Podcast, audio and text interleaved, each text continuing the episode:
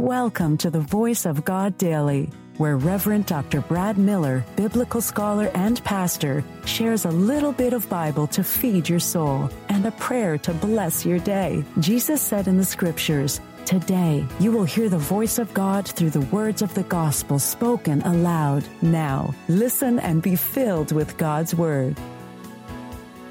Hey there.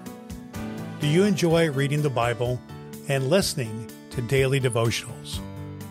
Well, I'm Reverend Doctor Brad Miller, and I've got you covered with the Voice of God Daily, your daily reading from the Revised Common Lectionary. I believe that Scripture comes alive when we hear it, and my goal is to get at least a million people to listen to the Word of God.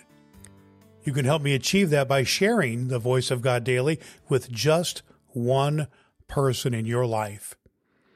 If you have some spare time, don't forget to rate and review the Voice of God Daily on Apple Podcasts. You can also download the A, B, C one two three Bible Study Guide from voice of god daily dot com to help you study the Bible better.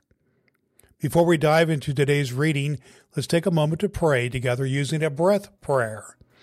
It's a simple yet powerful way to connect.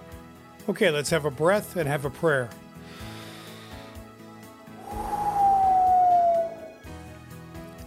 Friends of Christ, God invites us to hold the needs of our sisters and brothers as dear to us as our own needs. Loving our neighbors as ourselves, we offer our thanksgivings and our petitions on behalf of the church and the world. Hear our prayers, God of power, and through the ministry of your Son, free us from the grip of the tomb, that we may desire you as the fullness of life and proclaim your saving deeds to all the world. Amen. The Voice of God in the New Testament lectionary reading for this very day, from Revelation three, seven through thirteen, reading from the New Life Version. Words to the church in Philadelphia. Write this to the angel of the church in the city of Philadelphia. He who is holy and true, who holds the key of David, who opens and no man can shut, who shuts and no man can open, says this: I know what you are doing. See, you do not have much power, but you have obeyed my word. You have not turned against me. So I have given you an open door that no one can shut. See, there are some who belong to Satan. They say they are Jews, but they are not. They are liars. See, I will make them come to you and get down at your feet. Then they will know that I love you. I will keep you from the time of trouble. The time to test everyone is about to come to the world. I will do this because you have listened to me and have waited long and have not given up. I am coming very soon. Hold on to what you have so no one can take your crown. I will make the one who has power and wins an important part that holds up to the house of God.